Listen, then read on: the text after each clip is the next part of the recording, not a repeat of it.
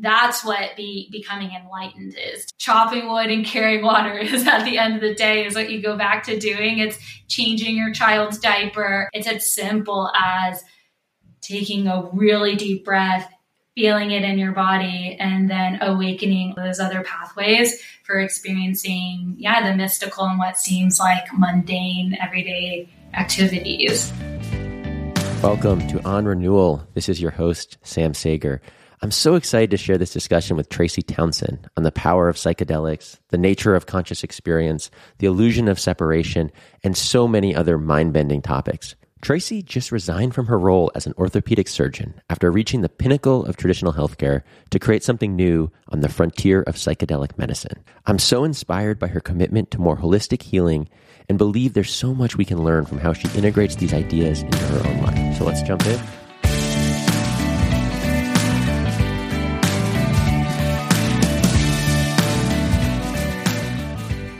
Tracy, welcome. I am super excited to chat with you today. How are, how are you feeling? I'm feeling good. I went for a walk outside in the morning, which I don't always get a chance to, and that always sets the tone. So I'm feeling good right now.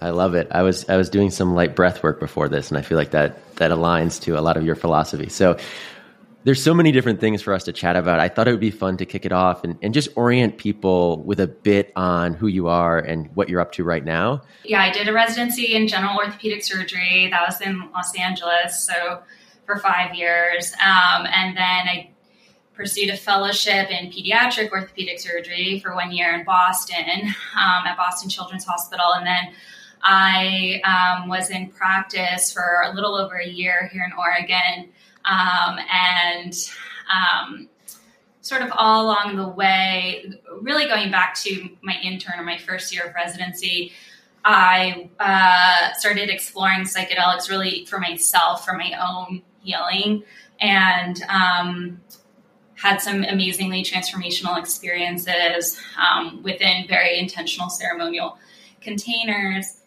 And um, and sort of along the way, there kind of kind of in lockstep, there was all of the MAPS um, research coming along. Michael Pollan's book was published. There's been a real just groundswell of energy movement towards legalizing psychedelics um, for the first time in decades, and um, things just aligned such that I there happened to be a job opening in Portland, which I took thinking um, that I would eventually, maybe five, ten years down the line, after practicing a bit, um, move into kind of the psychedelic medicine space. But um, I enrolled in a facilitator training program called InnerTrek and just started meeting and connecting with so many like minded people. And it became increasingly obvious to me, almost on like a bodily level, that my heart was just in that space and no longer um,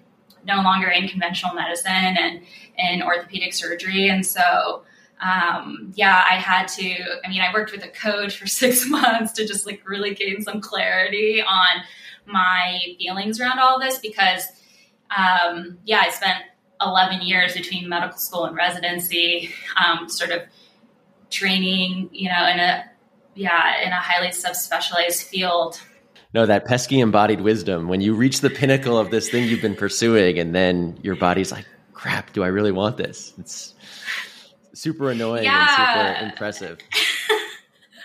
well, it's like, it's amazing because, you know, it's such a, I mean, it's a commitment. Going into medical school, I was very attracted to surgery as a, as a specialty. I, I knew I wanted to do practice surgery. I think I was just really attracted to the ritual of it. Um, and also just the yeah that i mean i was just fascinated by the operating room and human anatomy and just the gratification of um, you know somebody who has an acute problem and and uh, you know so many times surgery is the only solution. I found it really gratifying working with those patients. Um, but but you know it's such a long road and i i as a person have just evolved so much. And so um, yeah it's just acknowledging that um, I've changed as a person, and I, I I don't feel at all like I'm I'm walking away like not mm. putting anything, any of my experiences to use. Like I can still take all of the knowledge and experiences and just apply them in this new area. Totally. And it's, you know, it's so on theme with this podcast around this idea of renewal and acknowledging when we change and then actually doing things about it. Um, and I, and I imagine kind of the, background you have will not only benefit you and your experiences, but it brings so much credibility to see somebody at that pinnacle who steps into this new kind of uncharted space. So I'm curious, what captivated you about psychedelics? Like, what specifically was it that when you first encountered them and experienced them, just really made you interested and committed to them? So I started my intern year of residency, my first year of residency. I I just graduated from UVA on the East Coast and moved, I matched into LA, moved across the country. I didn't know anybody um, in the city and I started this, you know, 80 hour a week job, and you're just thrown at sink or swim into patient care. And uh, I started a meditation practice because I, I really was struggling kind of with that time because I felt like I had achieved everything I had set out to, to achieve. Um, it was like my childhood dream to be a, I always wanted to be a doctor since I was very young. Felt like I should feel fulfilled. Like it was like you, you keep climbing the ladder and you feel like, oh, when I achieve this, then I will feel that peace that I'm seeking or that fulfillment. Um, and yeah, I was feeling anything but that. Um, I started a meditation practice, you know, seeking something. Um, and started that practice. And then later that year um, was when, you know, I just crossed paths with some friends who um, introduced me to an ayahuasquera who travels from Brazil up to LA to hold ayahuasca circles. And so um, I I would say I was just deep in the search myself just for some sort of meaning. I had matched an inner, you know, like a, a public county hospital in South Central Los Angeles, and just coming face to face with really the epitome of a lot of suffering that uh, happens in, in, in humanity. And I think, I mean, that's what drew me to medicine too, was just this like kind of this curiosity about the human condition and the role that suffering and tragedy plays. And then also um, recognizing that I was carrying a lot of my own trauma, childhood trauma, intergenerational trauma, um, but completely kind of unaware of it, unprocessed grief from my father passing away when I was in college, things like that. I went into that that ceremony um, really more out of curiosity than anything, and also, I mean, a healthy dose of fear as well from everything I'd heard about it because I was I knew I was carrying that pain from my father's death, but I wasn't ready to confront it in any way. But it was, um, I mean, I happened to sit with just a really, I mean, just like a really, um, just a really authentic and integrity filled you know shaman who held this space for me and then just had just a breakthrough you know what what will be described in the research as like a, a full on mystical experience there. Just like kind of that experience of i mean there it's ineffable there's no way to describe it but it was deeply deeply healing for me. And um and that just launched me on a path too of just exploring what my own psyche and consciousness really is. And just i was just like this is incredible. I had no idea that this other way of experiencing reality existed and it feels more real than my normal waking reality. And at the same time too I'm like developing my my own philosophy on medicine because I'm seeing these patients in the hospital every day. And it just it, it, and having gone through medical school too, I, it just became clear to me that so much of what presents to us in the healthcare system is actually psychospiritual pain or intergenerational pain or trauma, you know, childhood trauma. I just saw the impact of um, these medicines in my own life, and I was like, how? I just was really curious about how this could impact, you know, how we deliver like care. Like if yeah. we if we treat people from, with spirit and their psyche first, then maybe the physical problems will resolve. It's so interesting. As you say that, I think about how social determinants of health have become this big buzzword, and people, rightfully so, are finally looking at things like homelessness and food insecurity and these social dynamics and saying, like, that drives healthcare outcomes. But it, you, what you're saying makes me think that they need to take it to the next step and look at like spiritual determinants of health.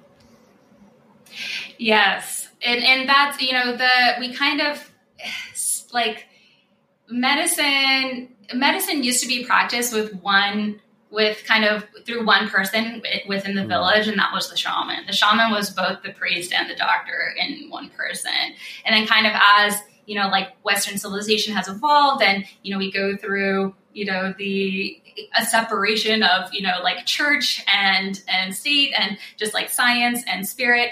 There's this like kind of bifurcation and uh, which, which is totally necessary. And so, you know, that was all part of, I feel like just part of our evolution, but um, we've kind of thrown the baby out with the bathwater and just ignored um, ignored that aspect of you know hu- the human condition and to our detriment if you ask me and so i'm really curious about how to um, merge or integrate those things once again um, uh, really to, for because, because health is really all about like becoming whole again. Mm. And I don't think you can really become whole again without addressing that aspect of yourself. Um, and uh, and there's a there's a there's a responsible way to do it. I think moving forward. Um, and but yeah, that's like really what I'm probably most interested in. Yeah, it's it's fascinating. I think that idea of wholeness is something that in my own life and my own journey has become a driving force that that I seek out as I think about health and wellness and, and all these different areas. And it's largely completely removed from the traditional healthcare system. In so much of it's treating isolated issues, and certainly, you know, very few places um, are, is that being incorporated. I'm curious within that context, like what is it that you think makes psychedelics so powerful? I know that's a big question, but is there a way in which you could introduce kind of what you think they do for people? For better or worse, with a sufficient dose of a psychedelic in the right set and setting, it um, you have no choice but to surrender to the experience. And so, um, it really, to me, they they are a medicine in that way for quieting down all of you know they're sort of a, a sort of a neurophysiological way of describing it would be your you know quieting down your default mode network that operates like in your central nervous system that just dictates um, it, how you experience reality and so what psychedelics do is kind of it's like a forced shutdown of that um, those neural pathways and allow other neural pathways to come online which allow for a just a fundamentally different experience of reality that is just as valid and true.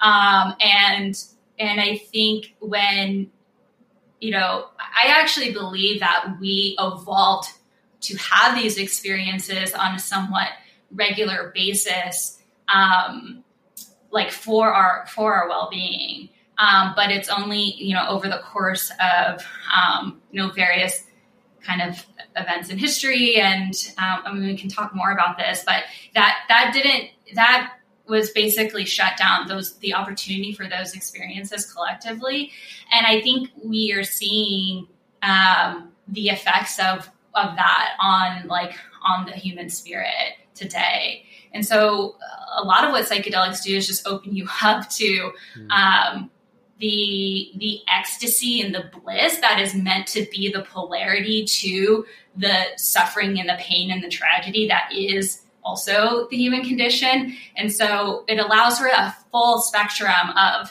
living of vitality that is just really difficult to access um, without those without those settings. And it's it's accessible without psychedelics you know through various you know breathwork practices or just being in nature. But um, but what I feel like they do is just lift the veil of what's possible in terms of experiencing reality, and then you can cultivate practices to then ex- have that experience without without psychedelics. So much of that resonates. It, it's bringing me back after reading Michael Pollan's book. I, I wanted to experiment myself, and the dominant feeling I remember is just this deep, deep fear of letting go of control. Uh, this sense that I, I didn't even realize I had going into it of like how much I wanted to control my experience and how going through this process required me to let go of that and accept whatever came. And it's funny you mentioned the whole how that like opens other doors is I've tried meditation, I tried breath work, all these different things before that. But having experienced a totally different way of, you know, perceiving things, my interest and desire and kind of commitment to those other avenues just blossomed so much more. It was like I got a taste and then I was able to experience it. So I'm curious, do you find that happens for a lot of people? Um, yes, I, I mean, it certainly happened. For, I can definitely speak to it from my experience. And this is kind of the experiment I want to pursue with other patients is, or clients or whomever. It's, um, you know, these, uh, like I said before, that one of the best things you can do going into your first psychedelic, you know, intentional psychedelic experience is um, to to start a meditation practice if you don't have one already. And then it'll serve you for you know surrendering into the, the, psychedelic experience. But then when you return to that practice afterwards you have a nice little a b test of just how you were you know like arriving to the practice. And um and yeah my meditation practice drastically changed um, deepened incredibly um, after my own experiences. I know i remember hearing um, uh, I remember hearing about Stanislav Grof, who you know did he he was saying that he had a 5-MeO DMT experience and that that drastically deepened his meditation experience, you know, practice as well. That was the first time I had really heard of someone speaking to this idea of psychedelics being a tool for, you know, either catalyzing or deepening a meditation practice. And um, just the benefits of meditation are just, it, you know, limitless. And if it's something, if these medicines do nothing but help people, you know, build a meditation practice, I think the the ripple effects of that on on society would just be uh, massive. Totally. And I, have had some mentors, you know, say like, well, psychedelics carry risks and meditation is another pathway to get that. And I think that that's 100% true, as you say but so many people never get to the point where they deepen enough into the meditation to experience that. And so I, I think if this sends people down that pathway with more kind of vigor and commitment, I think that's that's amazing. I'm I'm curious if you because I think you've painted a picture around how this can be a, a, catalyst for transformation. What are some specific areas that you think that they like use cases you might say for people who how like how this process can specifically kind of help them transform in a in a more concrete way? I really feel like every area of your life, and when I think about it within the realm of like of medicine or healthcare, that it will transform all areas of this. Whether it's your, I mean, it, really comes down to transforming your relationship to let all of life, your intimate relationships, your relationship to your body, your mind, your heart, your relationship to food. They say that you can kind of categorize uh, psychedelic experiences into mind revealing and sort of more transpersonal or mystical experiences. And, uh, you know, they're both, you know, incredibly, you know, just beneficial and useful in their own way. And take something like your relationship to food, let's say. So I myself struggled with with this because um, whether it was disordered eating in some way or just you know i would go i would you know when i was younger like in my early 20s just um you know it was like a, sort of a punishing process sometimes. I would become really i'd be like oh i'm going to eat really clean and be really restrictive and um, and be really on point with my macros and all these things. And and then uh, would just completely fall off the horse and go into like a what i call like F it, you know, binge mode and um, yo-yo between that. I think it's an incredibly, even though it wasn't to the point of being pathological like anorexia or bulimia or something like that. Um, I just feel like it's an incredibly common experience for a lot of young women. Or take, you know, um, you know, or just the obesity epidemic. I think something like forty percent of you know adult Americans are going to be classified as obese. You know, in the next. In the next uh, decade, which is almost one out of two people. I mean, it's it's truly this is the epidemic, and it's just um, it, it's a manifestation of some you know of you know what I I really do feel like is your relationship to life. Um, and so because food is used as like you know as an emotional you know numbing agent it's a distraction or it's um, just the whole there's not a ton of conscious you know conscious relationship to food this idea that food can be your medicine and medicine can be your food. So I feel like um, just opening up one's awareness to that in the most visceral way possible, um, it becomes you, you instead look at food as like almost having like a vibrational energy and then it's like oh how is this food going to help me make me feel on an energetic level you just become it would just very a subtle can be a subtle thing. Um and when you've never engaged with you know your reality in that way. And um and so you can you can catalyze that for people. And then and then this you, you kind of open up your intuitive awareness of what's good for your body to eat and what's not. And it no longer becomes this like this struggle this kind of overt struggle or control to try to resist. And and and, and just becomes like a more easeful intuitive you, you don't even want to eat certain things after you know you do a big enough dose of mushrooms and you're just like wow you're i mean a lot of these things can have a purgative effect too on your body but sure. you just all of a sudden you're just engaging with food in a totally different way. And i think that alone that would be like one concrete example. Um, yeah, it's funny. And and i I didn't plant you to, to say this, but I, I don't know if you're. Um, I, I just launched a, a new newsletter called Intuitive Fitness, which is really about this idea of our relationship to exercise and our relationship to fitness. And in, in my work, the parallels that you're describing with food are so prevalent in fitness as well. And I think what's fascinating about what you're saying is I think people fixate on the what I eat, what I exercise, but they don't confront their relationship with those things. They don't look at kind of the all the other stuff that comes up connected to that. And I, I was chatting with a friend recently about fasting and how fasting is an exercise that has health benefits, but it also has benefits in just like opening yourself up to your own relationship with food and seeing those subconscious stuff that bubbles up. So yeah, there's there's so much there, and it, it's it's fascinating to think about. You know, I hadn't thought about you know psychedelics as a tool to to do that. Um, it's it's really the the potential on on that side is is just monumental. So I'm curious because I know you're you're launching this new initiative. You're kind of right at the cusp of it. How do you see these all coming together in terms of you know helping people pursue wellness, or if you want to share a bit about kind of how you're thinking about bringing this into practice? I'd love to just hear a little bit more about that side of it.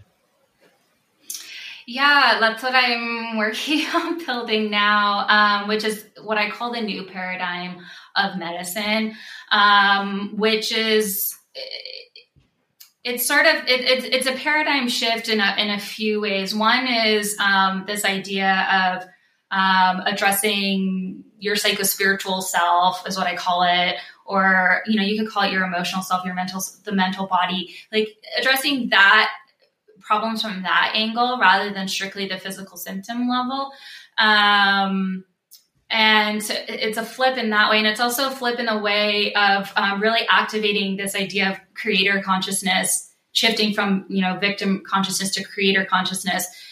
So much of how we practice medicine now is still deeply paternalistic. There's been, you know, there's the pendulum is swinging away from that, but it's still so far on the end of, of paternalistic. And so, um, meaning that, you know, a patient comes to the doctor as an expert and they're going to, you know, bring their problems, you know, in a 20 minute visit to you. And then you as the expert with that limited amount of data are going to, t- you know, give your expert opinion about what to do.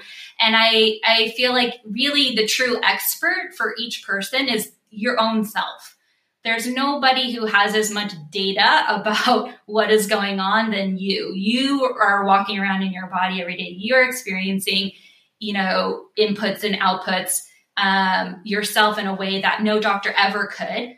And so you you really are the expert. And so it's really empowering people to to become the expert of their own health. And so there's this concept um, kind of within the psilocybin therapy model um, at least here in Oregon, about awakening the inner healer. And so um, it's again going back to like that, that, like awakening that intuitive knowing, that intuitive intelligence, that innate intelligence that exists in your body, in your nervous system. Um, and so, and so it, it, it's a shift also away from from uh, being focused on pathology. So you know, as as people come seeking whatever seeking the medicine, um, that you don't have to be diagnosed with anything. Like you're not, you know, a lot of what you're experiencing is actually a normal response to whatever it is you've been exposed to in your life. And, um, and, uh, and so, and so what I'm hoping to do is really create a practice that is centered around these principles to allow people to seek out the medicine however they see it, you know, through whatever they would like to potentially address and create um, it's sort of like to me a more feminine approach of just holding a space like a safe and um, beautiful space to awaken that inner healer in each and every person. And then you know like we were talking about before just catalyzing those uh, that those neural pathways that open you up to being able to receive the the wisdom that is inherent in all of these other practices, these kind of more esoteric practices. And then, and then hopefully watching that kind of unfold into physical, you know, healing of whatever physical ailment someone might be moving through. So it sounds like what you're talking about is more creating conditions for healing to unfold naturally versus the medical model where it's like, you're going to come in here and we're going to force you to heal as fast as we possibly can. And it, whether you like it or not, in some ways. Yeah, I think it's you know the sort of the Western allopathic approach to medicine, the what I, the conventional healthcare model, like it's really effective and really they, we carry out modern day miracles all the time mm-hmm. for certain conditions or certain situations, mostly for acute situations. You know, if you I always use this example, but if you are in a car, you know, a car accident, you break your femur um, you know that that would be something that could that would make you bedbound and could kill you. You know, you develop a blood clot and then you get a you know DVT and you get a P and you die. Now we routinely are able to you know put a, a nail or a rod in your femur um, through a minimally invasive approach and have you walking on it the same day, and it's just incredible. And we save lives that way. Um, and so, and that's, that's not available everywhere in the world today. That's still yeah. places in the world where, um, you know, I was in Guatemala, I remember, and there was, um, a 12 year old boy, the news story down there at the time, uh, when I was in medical school studying Spanish there, um, was that there was a 12 year old boy who he had broken his femur and the family couldn't get the implants or the care, you know, to, he was just waiting for surgery. So, you know, it's not something that I take I really try not to take it for granted at all. But um, at the same time, we've been trying to apply um, these principles to more chronic situations that are really based in kind of lifestyle, behavioral, you know, what just really comes down to the choices every day of what you eat, whether you move, how you take care of your mind, how you are able to engage in your personal relationships. Um, and and we we try to develop you know largely pharmaceutical methods of addressing these issues. And we i believe end up causing a lot more harm along the way. And so I, and i think people are are pretty aware of the limitations um, of that approach. And and hence sort of the the kind of the wave of interest in uh, psychedelic medicines yeah, it, I, I feel like I'm a walking example of this because I'm a type 1 diabetic and 50, 60, I guess 100 years ago, maybe I'd be dead, right? Like the, without the use of modern medicine and insulin, I would have just passed away. And yet, most people with type 1 diabetes have depression and anxiety. Like there's data showing the vast majority because we're treating the illness, but we're not then supporting the person on how their relationship with it and the stress of all that. So I think there's so much that potential there th- the last question related to your practice before we talk about a few kind of other areas I'm super curious about. So somebody wants to go through that. What is that going to look like? Is it mostly, you know, guided sessions? Are there, are you incorporating other elements? I'm fascinated by how you're bringing, you know, your unique perspective to create something here. That is all to be determined. Really, that's what we're working through right oh, now. Amazing. You know, there's already, yeah, yeah. It's uh, that's a topic of conversation pretty much every day now. Um, so, I mean, that's what's so exciting about this space is truly how it's a totally new frontier. There's very little established standards, you know, of care or practice here, and so the potential for innovation is just limitless. Um, and that's what's really attracted me to it.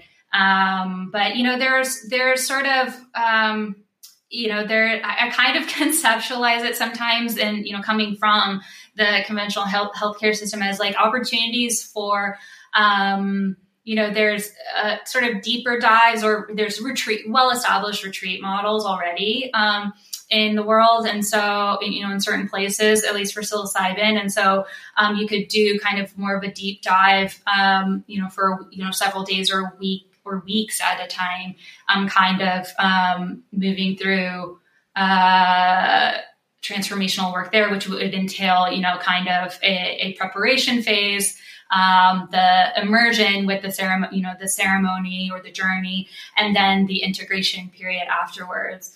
Um, and then that can be a series. You know, I I always like to tell people to um, there's sort of this expectancy that's coming about now as people hear more about the research and, and that kind of thing. That it's sort of you know this after one journey will be changed, and so it's actually it's to me it's just initiating people into the use of these medicines um, and as a tool, one of many tools. Um, and so you you know it's not going to be uncommon to return back to it. Um, you know, periodically. Um, and so, yeah, I kind of think of it as kind of deeper dive, kind of a retreat model, but then also um, opportunities for not everyone had, you know, can can take weeks out of their life um, to do something like that. So I'm really excited about, and this part is totally new um, with sort of creating almost like an outpatient model of it where you work you work with a therapist or a coach or a facilitator um, you know in pre- but still that kind of three three phase model of a preparation the journey and the integration really really to me a lot of the innovation will be around the integration piece of it because it's one thing to open people up to these higher states of consciousness uh, but how do you take altered states and make them altered traits. That's like mm. the goal is not to just have these, you know, otherwise it becomes a bit of an, it can become a bit of an escapism, its own form of mm. escapism to just continually return to psychedelic experiences to have these peak experiences. Like to me, the goal should be like how to fundamentally rewire our our ner- you know our neurophysiology to be able to access this you know new way of being in your regular, you know, sober waking state. Um, and that's where all these other modalities, um, you know, meditation, breath work, ecstatic dance, yoga, all of these things start to open up for people as in a way that wasn't available to them before. And I just feel like there will be a flourishing, like an e- whole new ecosystem of like, instead of going to, you know, a doctor and getting prescribed, you know, surgery or a pill, you you know like are working with a facilitator to to help guide you where you are ultimately leading the path on your own healing journey to explore all of these different avenues and, and find what resonates for you. And what resonates for you for a certain period of your life of whatever you're moving through won't necessarily resonate with you maybe further down the line, but it's it just opens up this this whole new universe of uh, practices and, and ways of being. It sounds amazing. I think it's going to make a lot of people jealous of those who are living in Portland and have kind of more access to this at least sooner. What do you recommend for people in terms of starting to explore or just learn more about this or experience some of this, given how emergent all this is and you know how things like the laws and all this stuff are changing in real time? Like, what would you recommend to people who are interested and want to start going down some of this path? Um, I mean, there are certainly so many, you know, books and podcasts and so many resources um, out there now. Um, I'm actually I'm trying to put together a list myself, um, just for people who want to start exploring this space, depending on where you are in your exploration. Um, uh, and just talk about it more because you'll find other people who resonate and are also interested. Um, just share about it. Fortunately, there's not as much stigma around it. I feel like I I was really reluctant to talk about these things seven years ago, but luckily those things are shifting. Um, and uh, yeah, and just I mean, I, I also feel like um, I mean, to be honest, I didn't access these things in an above ground, you know, setting. I think I do believe there are safe um, safe ways to explore these as long as you follow the principles of set setting and intention um, with somebody else who is experienced that you trust um, it doesn't have to be in this you know in this um, in in this one set you know legal setting um, but um, but I would say, you know, just I would just encourage people to, of course, you know, exercise discernment um, around this. I think there's sometimes some I, I found there can because because a lot of what draws people to these things is really your own sense of kind of desperation and whatever you might be moving through a lot of times and and there's also curi- you know just curiosity and open-minded people but just to um just to my my my recommendation would be to just um uh, uh, wait until you feel the, like you feel called for a particular opportunity um, rather than trying to to force it to happen. Um, you know, you could always come to Oregon too if if you want like a safe, legal, uh, uh, you know, state sanctioned way of doing it. Uh, you know, fortunately, we'll be able to serve people from elsewhere. But and hope, and also you That's could cool. also um, yeah, investigate it in your own state too. You know, if there are sort of local grassroots movements to um, push these things through at the local level. Yeah, I, I, feel like that was one of the most powerful parts about Michael Pollan's book is that he's not the traditional person that introduces people to this, and so I feel like he's a character that can really present a more nuanced and kind of help meet people where they are um, and a lot of times people get introduced to it through people who are kind of so far down that rabbit hole that there's such a gap. So it's, it's cool to see. And I think that's where the legalization has so much power is because it'll create containers that are safe, accessible, that feel really supportive for people. Um, so yeah, that, that's super exciting stuff. I, I thought it'd be fun to jump into, you know, I just some of your thoughts on different areas that are loosely connected to, to all these, these ideas you mentioned earlier kind of this idea of right relationship and i've seen you write a bit about like this notion of right relationship being in right relationship to life. And so i'd, I'd be curious to hear what you mean by that. I mean it's inspired by kind of a buddhist philosophy of um, of living. And then also just i think it's um, a unique somewhat like a uniquely human kind of way of being in terms of you know, conceptualizing um, you know conceptualizing your life through relationships. It's also kind of a return to i feel like more feminine principles but um but that you know like each it's a it's a whether like i said it's with, through intimate relationships or your relationship to yourself or various you know various whatever it is you engage in uh, you know for movement or eating or enjoying a piece of content or something like that. It's it's this dynamic uh, exchange and, and, it's a dynamic process. And um, and to yeah and there's there's a way to um, you know there's a way a way to be in relationship to each of these facets of your of your life in a sort of a, a more conscious kind of way. Um, and so you know it's, it's examining how how you show up in each of these ways. Um, and and then and then witnessing how it then gets reflected back to you, um, you know, in, in any sort of capacity. So, um, and you can look at kind of, you know, the, your relationship. It really, it really can apply to any aspect of your life, whether it's, um, you know, your relationship to work or your relationship um, to your business, you know, yeah, your work, your business, your your loved ones, your relationship to nature, your relationship to anything. Um, uh, and so we're always in relationship with something. There's always like this, like it's like a principle of reciprocity. Um, and sometimes I think we've fallen into um, being in a more extractive, just receiving, and it's you know, and it's when we engage in the energy of reciprocity of like giving back, then we are we come into balance and feel is that right relationship again. Yeah, you mentioned nature, and I'm I'm just reflecting on. I've always loved nature, but after having a psychedelic experience, like that sense of interconnection and that um, that feeling of like separation, kind of just was was a little bit different. And I, have heard you talk a little bit about this like illusion of separation. Um, but it's like I didn't really I had heard people talk about it, but I just felt like it was like this esoteric thing I couldn't understand. And then experiencing some like slight version of it, it was like, whoa, like so could you describe that to people or do you feel like that's something that like you can't even really put words to? I yeah, I, will do my best. I mean, I I no feel pressure. like uh, yeah, I feel like John Vervaeke is a cognitive scientist. You know, he he he does such a beautiful.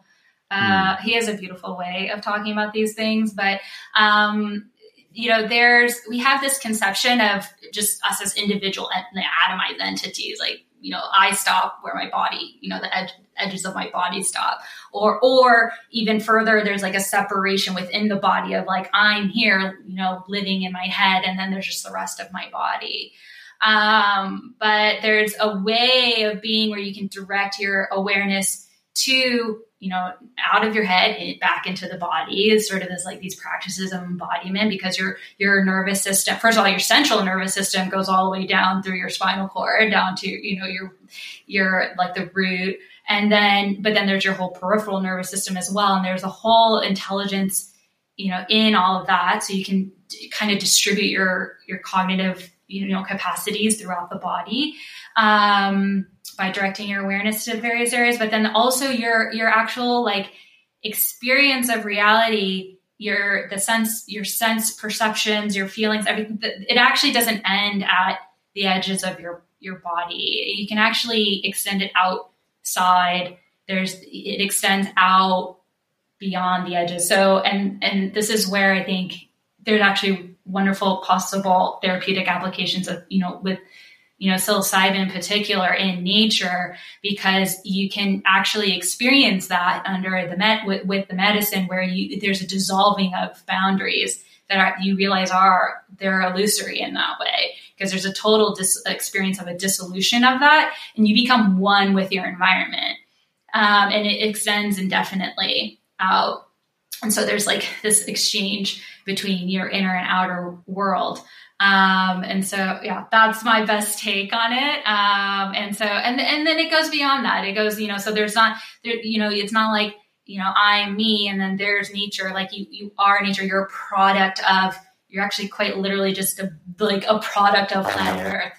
And then, and then also there's this idea of like an illusion of separation between us and other humans, us and mm. other animals, you know, and it's just like that you you start to realize that there's like a, a deep, intimate kind of exchange of energy constantly going on. Um, that it, you know you're impacting each other all the time um, and so yeah there's you know people talk about having a sense of or feeling of kind of oneness or like universality of experience that's available um, with these with these medicines yeah I, I think you you painted a a nice picture there. It, feels like this connects to this idea of like conscious experience as a controlled hallucination, and I, I feel like when I like before having a psychedelic for the first time, I just assumed that my way of perceiving the word world was like the only way I could perceive the world. And then you're confronted with, oh crap, like here's a different way of perceiving things. like how does that how does that play into all this and like how would you how would you describe that dynamic? Yeah, there's, I mean, Aldous Huxley famously, you know, referred to the mind as a reducing valve. So, you know, we have um, all of this information coming at us, you know, whether it's like through photons and light energy or sound or uh, everything, just a bombarding of information into like our senses, which then get filtered through our our brain and then into and then our brain reconstructs you know, with that information, it discards the vast majority of it and then constructs a reality, an experience that is based on your past experiences hmm. of life.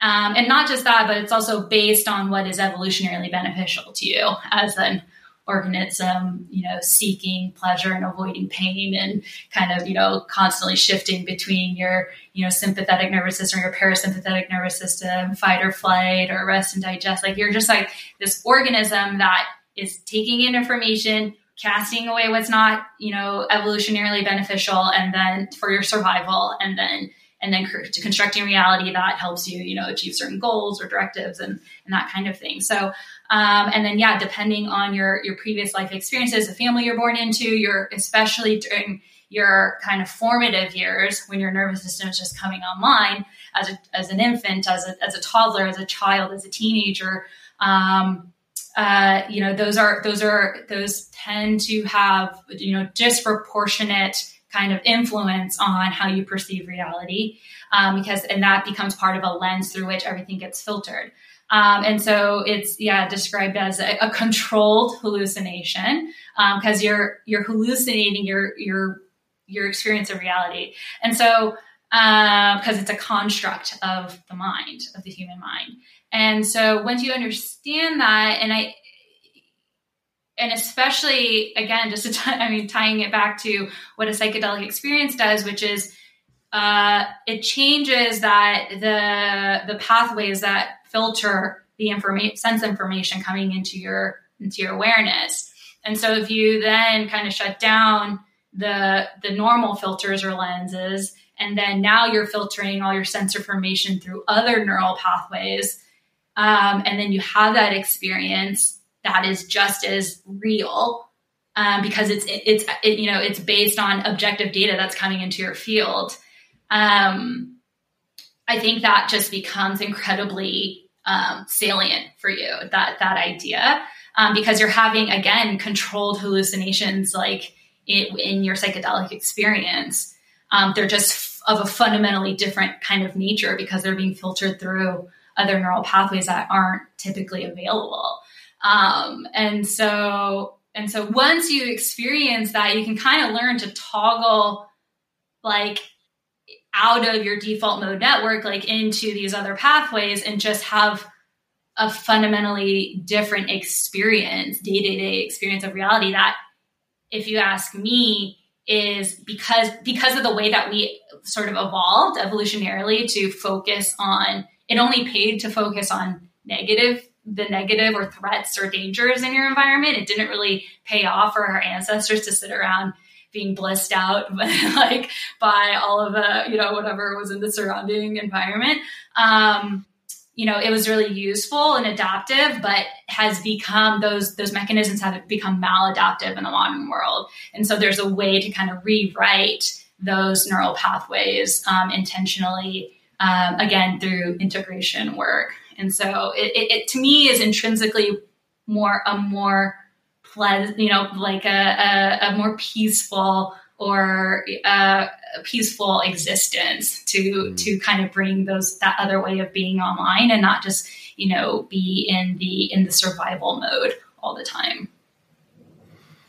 Yeah, there's a way it seems like it really helps break that rigidity. And I, am fascinated by how, as people age, they often become more and more rigid. I think Michael Pollan even talked that, about that a bit in his book, where he was arguing that, especially as people get later in life, where their thinking has kind of solidified and their kind of habits have gotten a little bit more locked in, like this is a particularly powerful tool that can open people up to evolution, to transformation. I'm curious because I know you have a, a young child, right? Yes, I have a two and a half year old. Amazing, and I have a I have a nine and a half month old, so this is very kind of present for me. Like, given all these dynamics, I, I imagine it gives you a pretty unique perspective. All these things that you're thinking about in terms of how you approach parenting. So I'm, I'm curious, like, how do you like? What's your philosophy, or how do you think about parenting within the context of all of these things you're thinking about with the mind and experiences and perception?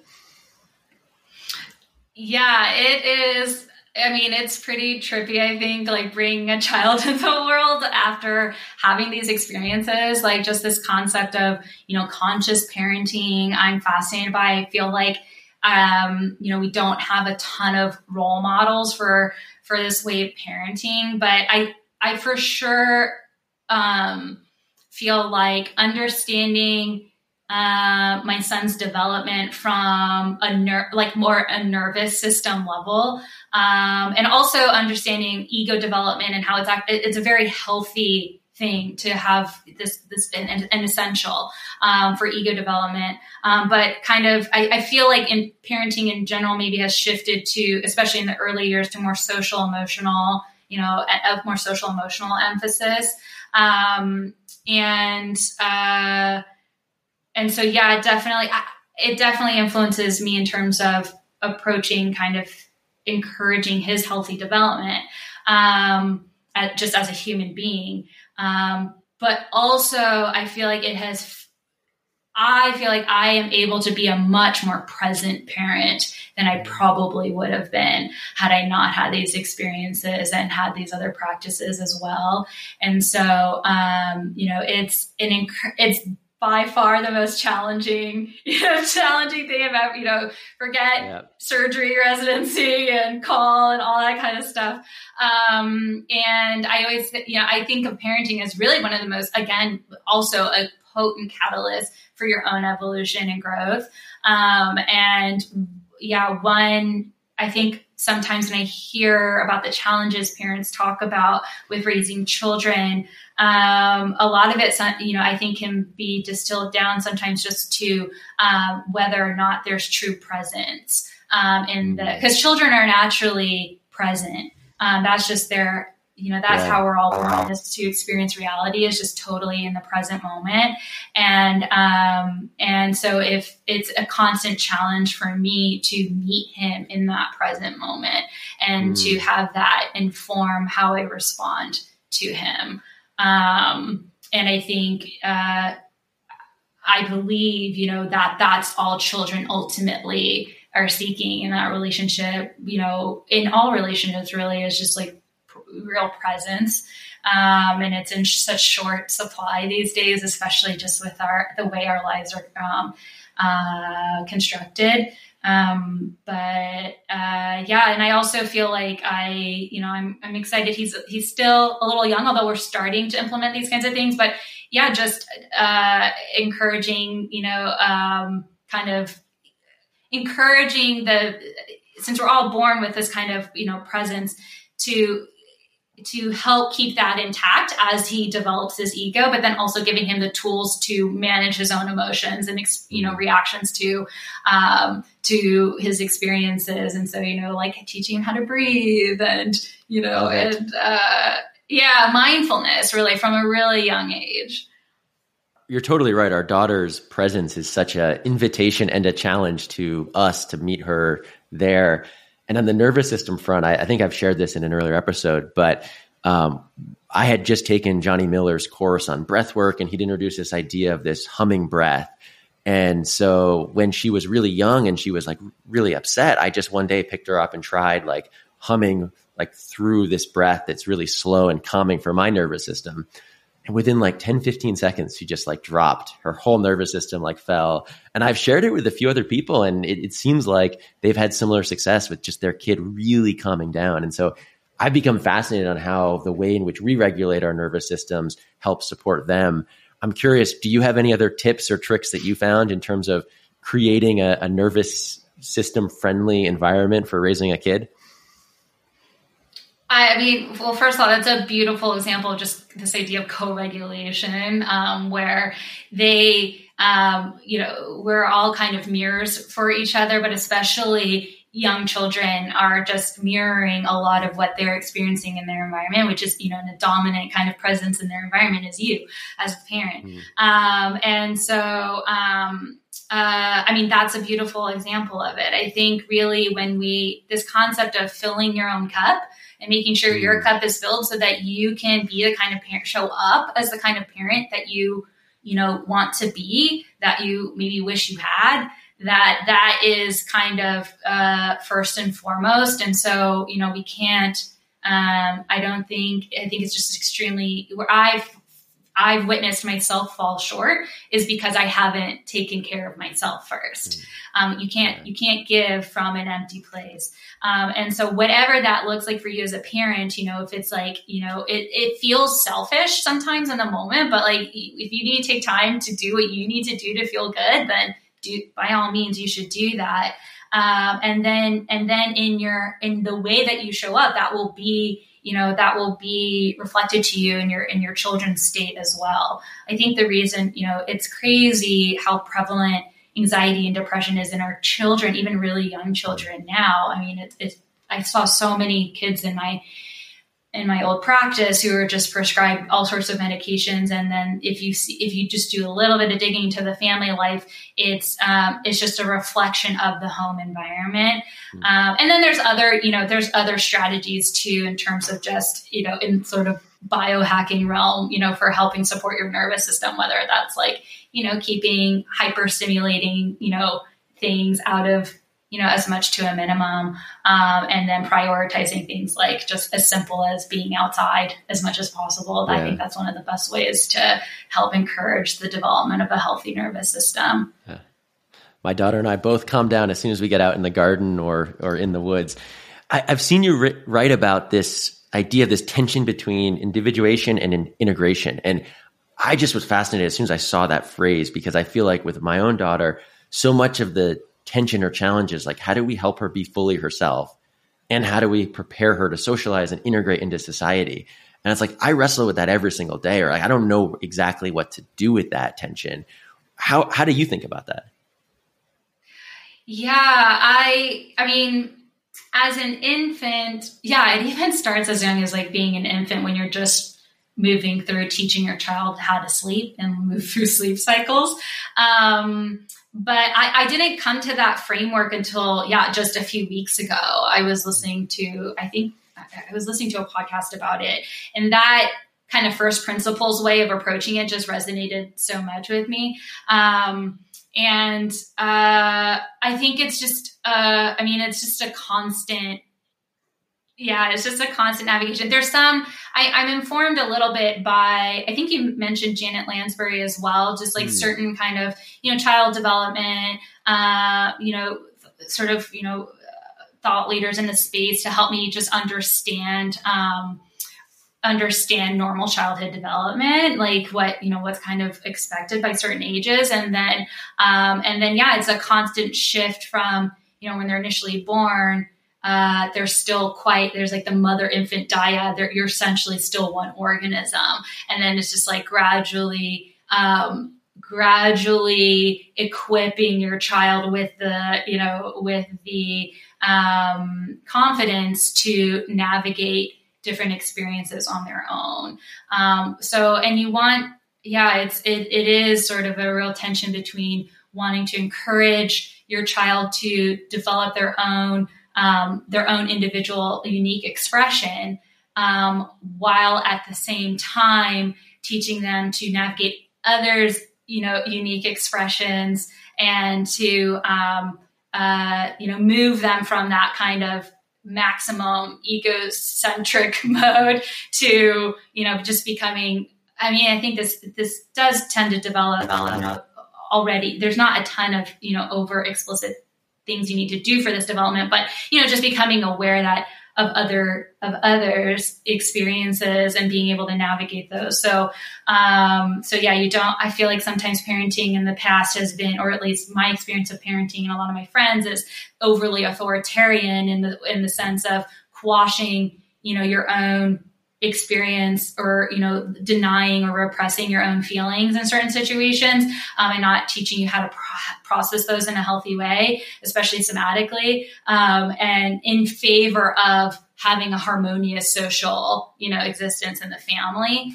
Um, and um, and then and then I feel like sometimes the pendulum swings a little too far in the other direction, where people who have experienced that kind of parenting will like overemphasize the unique individual, you know, mm. spe- you know, you know, like the preciousness of a child, but then, but then we're like never quite moving the child out of that egocentric, more yeah. sort of narcissistic way of being into into you know engaging in a more fruitful way. Um, so yeah, I think there's there's a happy medium there, and that that's the dance of parenting.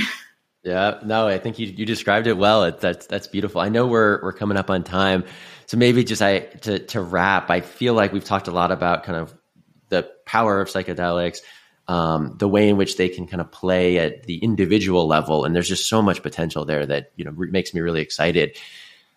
How do you think about? I mean, I know we're both really passionate about the healthcare system and just the way in which, like, the existing paradigm and the existing approach is hindering wellness and health. Like, how do you think about the potential for something new or introducing more holistic health into the into the system?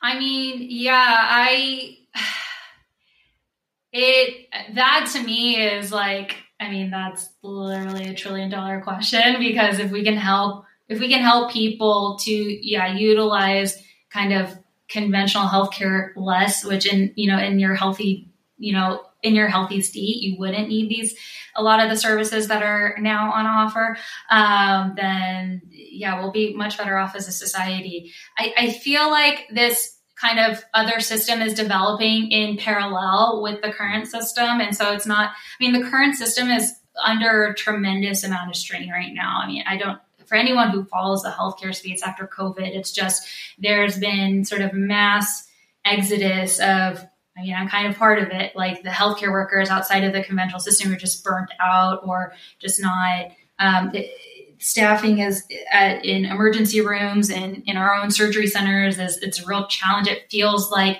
this is what a system in collapse looks like, um, but we're kind of not really acknowledging that. Um, it, it feels like a system that has it's like it's like a cancer that's starting to just necrose in the center. And then and so it feels like and it feels like a lot of people are awakening to a lot of what we've been talking about which is like this this sovereignty this like really taking ownership and agency in your own health and and returning back to very it's so simple. It's it's really just eating real food um, food that's grown in healthy soil that's not depleted from monocrop agriculture. It's you know reconnecting with full presence to yourself and to your surroundings. Um, and so I feel like this kind of parallel, at least here in the Oregon model with psilocybin therapy, there's it's being set up as a parallel system. It's it's quite separate from the current medical system, so it's not a medical model, um, which I think is a, a wonderful kind of experiment to see how you know you can maybe enter into this other ecosystem. Um, and have that be just as supportive for you as the you know more for kind of chronic things that you're moving through. And then hopefully utilize the old system for more for just what it does best which are like acute issues. And so and this kind of weaves back a little bit into what we what we had talked about before um, which was just um, kind of like yeah having I'm not sure what it would exactly look like, but if we moved towards something like there's a, a like a universal basic care for that would take care of you if you have a life-changing diagnosis or a life-changing injury or something like that event.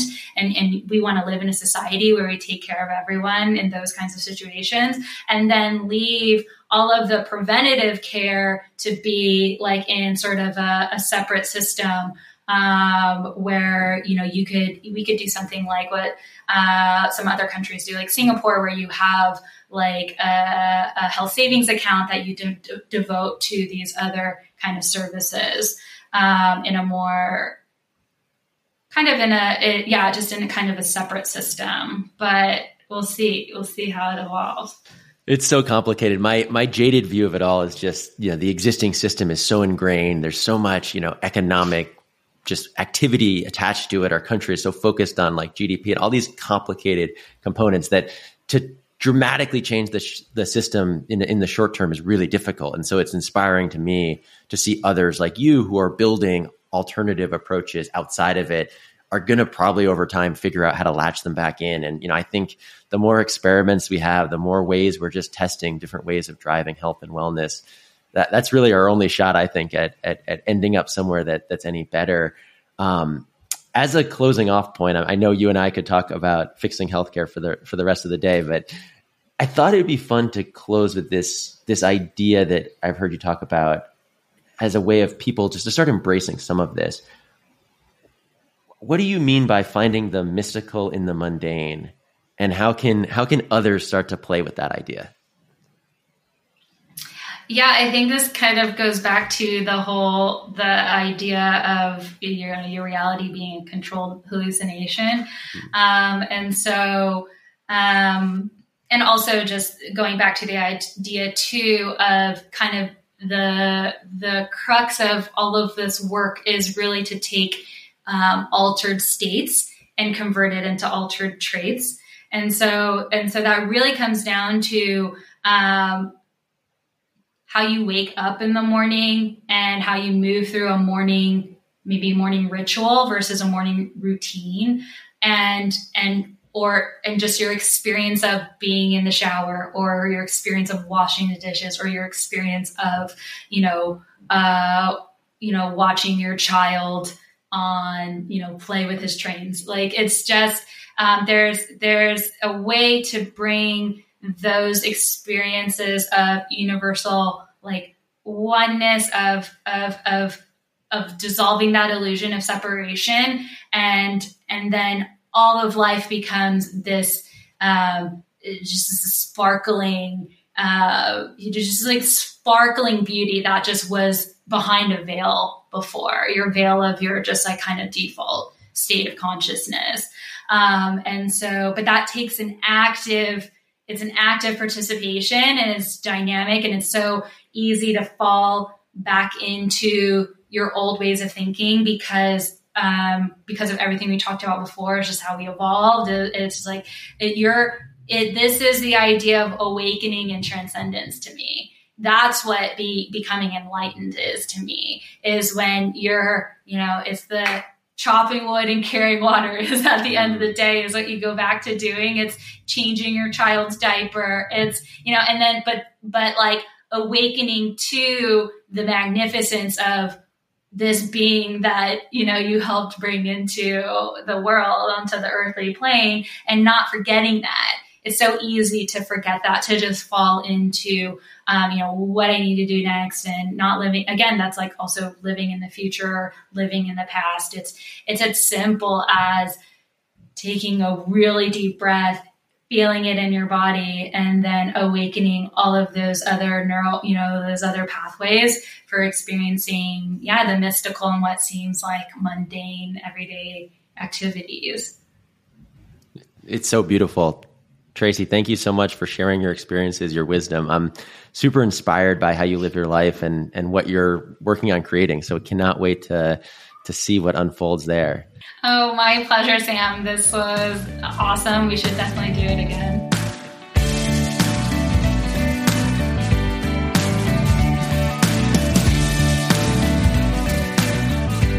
Thank you for listening. Wow, there are so many ideas in this conversation that I'm excited to explore in my own life. As mentioned earlier, I just launched a newsletter on a more intuitive approach to fitness. If you're interested in that, I've added a link to it in the show notes. As always, please spread the word and don't hesitate to reach out with questions, ideas, and themes we should explore at On Renewal.